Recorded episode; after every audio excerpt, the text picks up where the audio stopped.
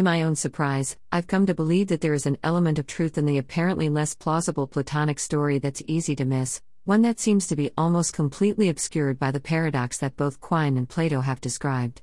It isn't that our languages were deliberately invented by particular groups of people, legislators of syndics in the formal sense of these words, sitting around particular tables, at particular times in the past.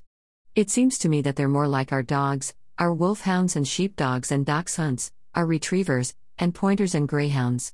We didn't invent them exactly, but our ancestors did repeatedly make deliberate more or less rational choices in the process that made them what they are today, choices among a long series of slightly incrementally different variants, unconsciously shaping the dogs into precisely what their human breeders needed them to be. Cloud, the domestication of language p. 8. Dennett's chapter on the evolution of language is very vague. Dennett notes from the outset that discovering the origins of language is one of the major unsolved problems in science, on a par with explaining the origins of life. His explication of the origins of language is meant as a general sketch of how a naturalistic account of the evolution of language could occur without any of what he calls a skyhook. By a skyhook he typically means some kind of miracle. In that sense his theory of language, while vague, is truistic, as every adult doing research on the evolution of language rules out miracles. But Dennett also classes Chomsky's theory as a skyhook, as he views it as an improbable theory or hopeful monster with little evidence to support it. In this regard I think Dennett's reasoning is very weak. He sketches his own vague theory about how the evolution of language occurred and offers a critique of Chomsky that is little more than a caricature. Dennett segments the chapter on the origin of language into two sections. 1. The chicken-egg problem. In the first section he argues that all he needs for the purpose of his book is a bird's-eye view on various different takes on the evolution of language. He notes that language may originally have been an ungainly mess that was later streamlined by evolution. As always in thinking about the origin of an entity or behavior, Dennett asks the question, who benefited from the proliferation of languages? He notes that scholars traditionally would claim that people were the beneficiaries of language, but Dennett argues that when we take the mimetic point of view, another approach becomes possible. Dennett argues that in the beginning language may have been more of a hindrance than a help. He gives a list some of the key functions that language served: 1. Communicative utility, 2. Productivity, 3. Digitality, 4. Displaced reference, 5. Ease of acquisition. He briefly considers the possibility a key precursor to language would have been the unique way humans cooperate, a possibility discussed in detail in Tomasello 2014, and goes on to discuss the work of Boyd and Richardson on the precursors to language. Dennett notes that in our search for precursors we should be open-minded to precursors that weren't necessarily immediately beneficial to humans. Instead of looking only at the prerequisite competences our ancestors needed to have in order for language to get underway, perhaps we should also consider vulnerabilities that might make our ancestors the ideal hosts for infectious but non-virulent habits, memes, that allowed us to live and stay mobile long enough for them to replicate through our populations. Dennett from Bacteria to Bach and Back p. 254. He asks us to consider the possibility that language was at first like a virus that infected us.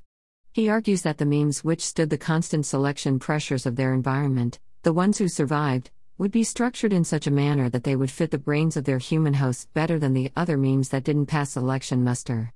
As a result of this he claims innovations in memes that made them more effective reproducers in brains that were not yet well designed for dealing with them could provide the early proof of concept that would underwrite, in effect, the more expensive and time-consuming genetic adjustments in brain hardware that would improve the working conditions for both memes and their hosts. Ibid p. 255. Given that culture is such a key feature of what made Homo sapiens special, Dennett notes that any sensible theory will need to show why Homo sapiens developed culture but other mammals, as well as fish and birds, have not. There must be some threshold that they needed to pass but didn't. Dennett considers a variety of different possible innovations that could act as a threshold, for example bipedality, social intelligence, imitation, etc. His discussion is curiously vague. He considers a variety of different theories, and notes that there isn't enough data to solve the problem. While Dennett's sketch is thus far very unspecified, it does bear a resemblance to other theories that were sketched in more detail. For example, Deacon's theory is sketched in his Symbolic Species, and Christiansen and Chotter's theory is written in their Language as Shaped by the Brain. Dennett notes that his position is similar to the position held by Christiansen and Chotter's, but he argues that they misconstrue the nature of mimetics and that they exaggerate the case against genetic evolution. Ibid. p. 279. 2. The Winding Paths to Human Language. In this section he discusses how once we have our proto-language in place it could have developed into full-blown language. He considers three routes. A. It began as a proto-language where short utterances like the vervet monkey's alarm calls which were appropriate to the situation, but which lacked productivity, and any distinction between imperatives and declaratives. B. Perhaps a gesture language came first, used for attention-grabbing and emphasis. P. 266. C. Perhaps an auditory peacock's tail arms race for vocal signals and improvisations.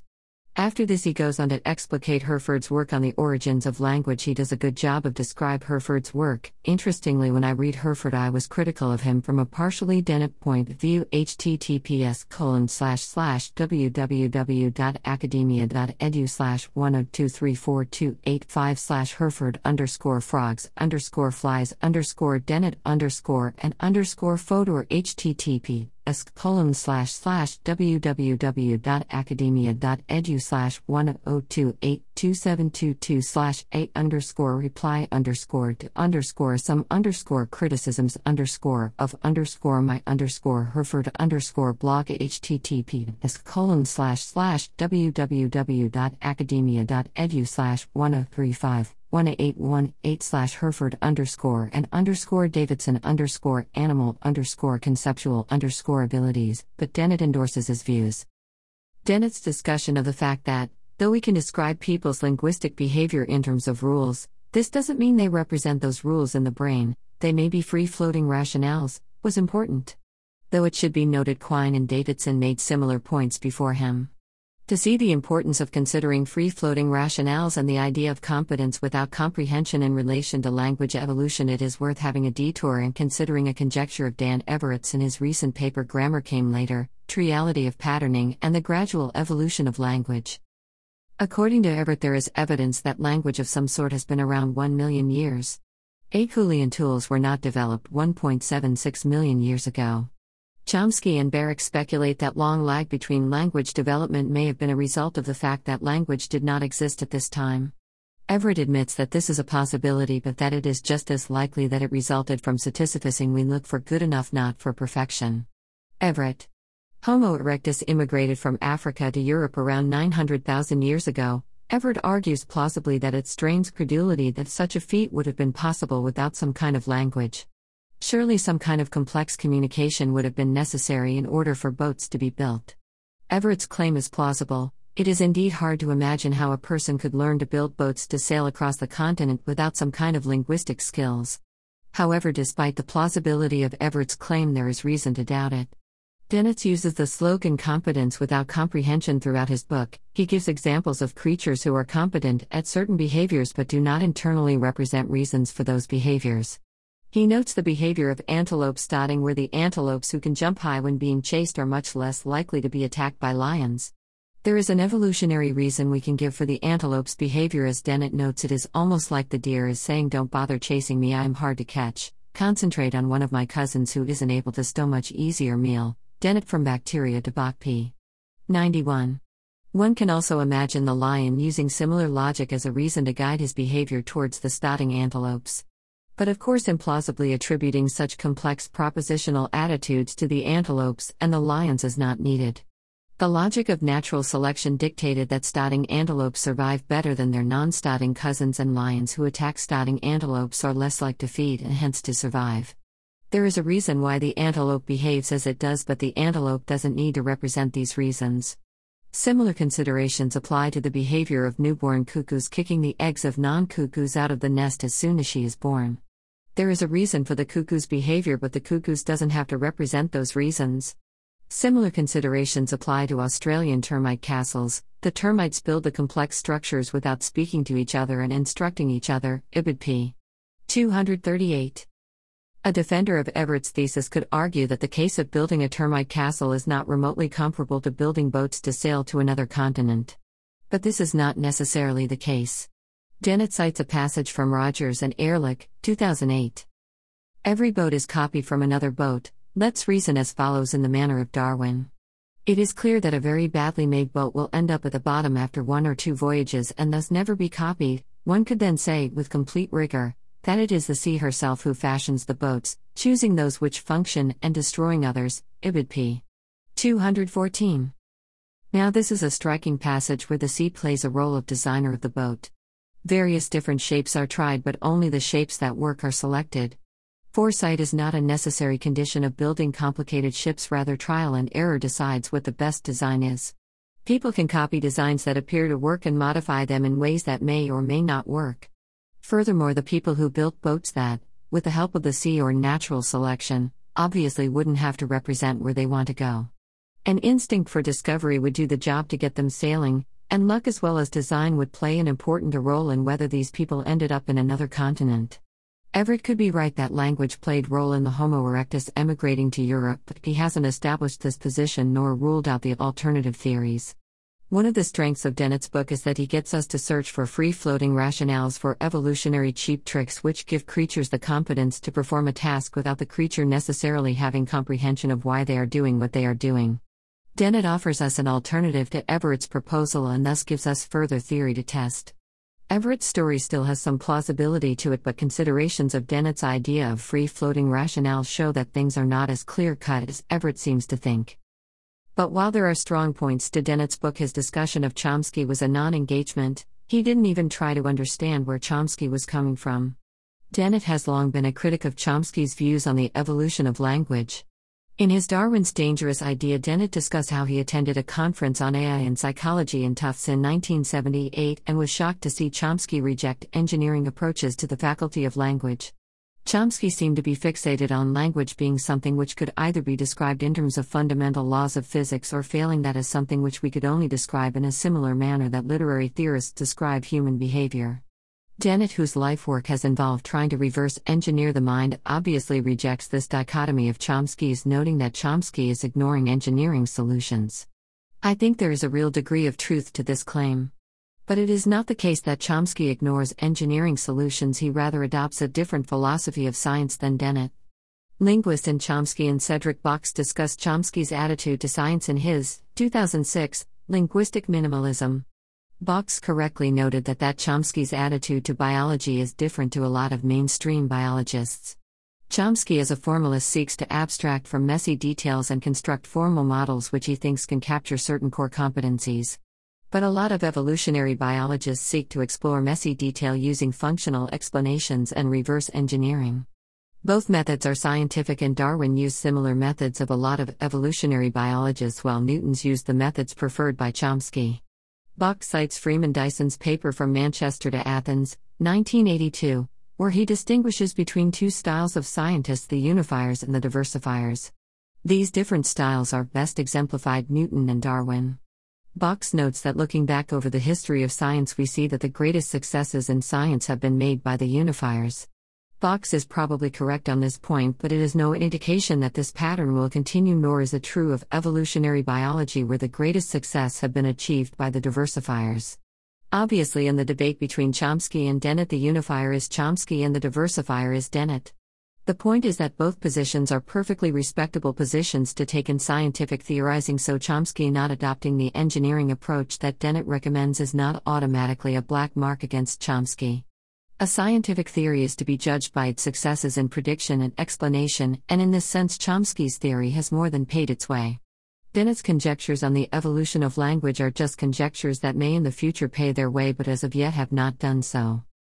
Dennett's criticisms of Chomsky in both his Darwin's Dangerous Idea and his From Bacteria to Bach and Back center on what Dennett perceives to be Chomsky's uncomfortableness with language being tool created by natural selection.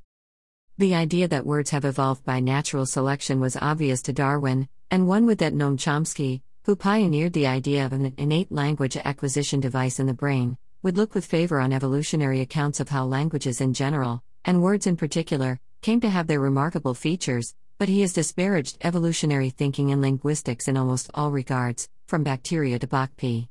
187. But Chomsky made the claim suspect in many quarters through his adamant resistance to any attempt to account for the design of the lad by natural selection. Ibid p. 277. If Dennett was making this claim in 1995, he would have some justification, as Chomsky's few remarks on the evolution of language were pretty skeptical of the possibilities of us being able to explain the evolution of language. But since that date Chomsky has written dozens of articles and co-authored a book explicitly designed to demonstrate how language evolved. So Dennett's remark is simply incorrect, and has little to justify it. Chomsky and Barrick in their recent book on the evolution of language Why Only Us do argue that merge that was selected for its use in thinking. They call this the faculty of language narrow. But they also discuss the faculty of language broad, which consists of the sensory-motor system and the conceptual intentional system.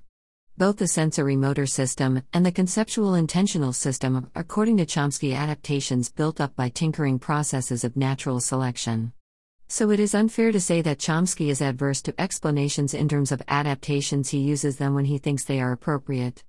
Furthermore, Chomsky presents evidence as to why he thinks merge was a mutation by citing archaeological evidence that indicates a great leap forward about 60,000 years ago, which indicates a sudden leap in intelligence. Now many theorists such as Everett, Tomasello and McNeil have critiqued this, but they address Chomsky's actual argument and evidence. Dennett doesn't do this, instead resorting to a weak just-so story. What's more, we could plausibly conjecture that merge itself was no fortuitous giant step, no saltation in design, but a gradual development out of more concrete versions of merge that can be seen in the manipulations of children and adults. Today, put block on block. Use your big hammer stone to make a smaller hammer stone. Put berry pile in bigger pile. Put bigger pile in still bigger pile. Put pie in cup and bowl and bag, and so forth. But are any of these processes real recursion? That is a misguided question, like the question, are the hominins real Homo sapiens?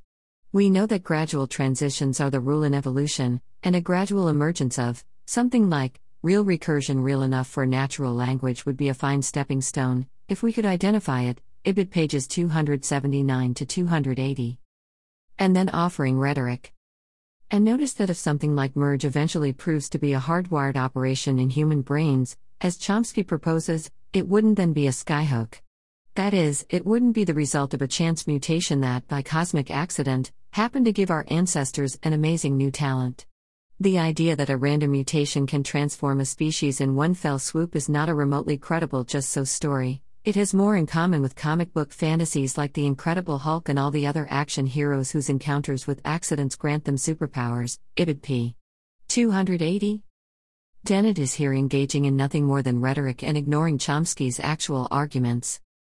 A further problem with Dennett is that while he is dismissing Chomsky's views on the evolution of language, with little evidence, he sits on the fence on whether Chomsky's proposed theory on the nature of language is correct. I am not taking sides in the controversies, even where I have convictions. I have more than enough to defend without defending how much bias, how much universal grammar, as the Chomskians say, must be genetically installed in the language acquisition device, nor do I stipulate in any way what form this biasing must or might take. One way or another, without deliberate, let alone conscious, theory construction of any kind, the infant homes in on habits that it will share with its parents, responding sensitively to semantic information present to its senses. Ibid p. 194. Dennett's approach here is simply wrong. One cannot abstract from which theory of the nature of language is true when you are sketching a theory of how language evolved. Noam Chomsky has long argued that any theory of the evolution of language will need to be informed about what language actually is. It is pointless in speculating about how language evolved without understanding the nature of language itself. Chomsky is surely right about this. Any theorist goes into a discussion of the evolution of language with a theory about what the nature of language is. A false theory about the nature of language may send one down a wrong path trying to discover how it evolved. Thus, if you think that a key feature of language is that it is an internal computational procedure used for thinking primarily, or if you think that language is primarily a shared system of symbols used to communicate meanings, these different theories about the nature and function will have serious effects on how you will understand what the archaeology is telling you about the nature of language. Thus, if we consider some facts about the evolution of our ancestors, we will see how these facts will appear depending on the theory of language one accepts. In his 2016, Grammar Came Later, Dan Everett notes some key facts about our evolutionary history. Over 6 million years ago, a new type of ape arrived on Earth. This bipedal ape was called Australopithecus. According to Everett, 2016, Australopithecus could recognize iconicity. To support the claim that they recognize iconicity, Everett points out that they collected pebbles. He cites the example Makapansgat Manuport pebble 3 million years old, which was an icon shaped like a face collected by Australopithecus. Everett goes on to note that up to 2.7 million years ago we have evidence of an icon shaped like an phallus called the Makapansgat Manuport.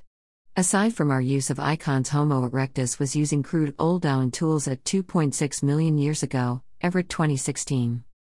Now obviously for someone like Everett who thinks that the evolution of symbols is the key factor in the evolution of language, these facts will be pure gold. Everett following Peirce notes that the movement from index to icon to symbol is one of the key features of our linguistic capacities. So the fact that Australopithecus was using icons 3 million years is clear evidence that our ancestors were starting on a process of developing a language 3 million years ago. Though obviously the use of an icon is not a linguistic practice, but it is evidence of cognitive capacities which may have offered an entering wedge into language. However, for a Chomskyan who defines a language as the ability to use merge, language is an all-or-nothing capacity. So a Chomskyan will be less than impressed with these empirical details and will believe that they are irrelevant to the details of what Chomsky thinks of as the key feature of language, merge. We can see from the different ways that Everett and Chomsky treat archaeological details that your evolutionary theory of language is deeply connected to the theory you hold about the nature of language. Dennett being vague in his theory of how language evolved be an unintended result of his not taking sides on debates on the nature of language. Overall, while Dennett's discussion of plausible candidates for a naturalistic explanation of language explanation was interesting, he left too much detail out. His competence without comprehension thinking tool is useful as a way of reminding linguists to not just assume that complex behaviors must be evidence of comprehension. However, his treatment of Chomsky was much too cursory to be of any real value.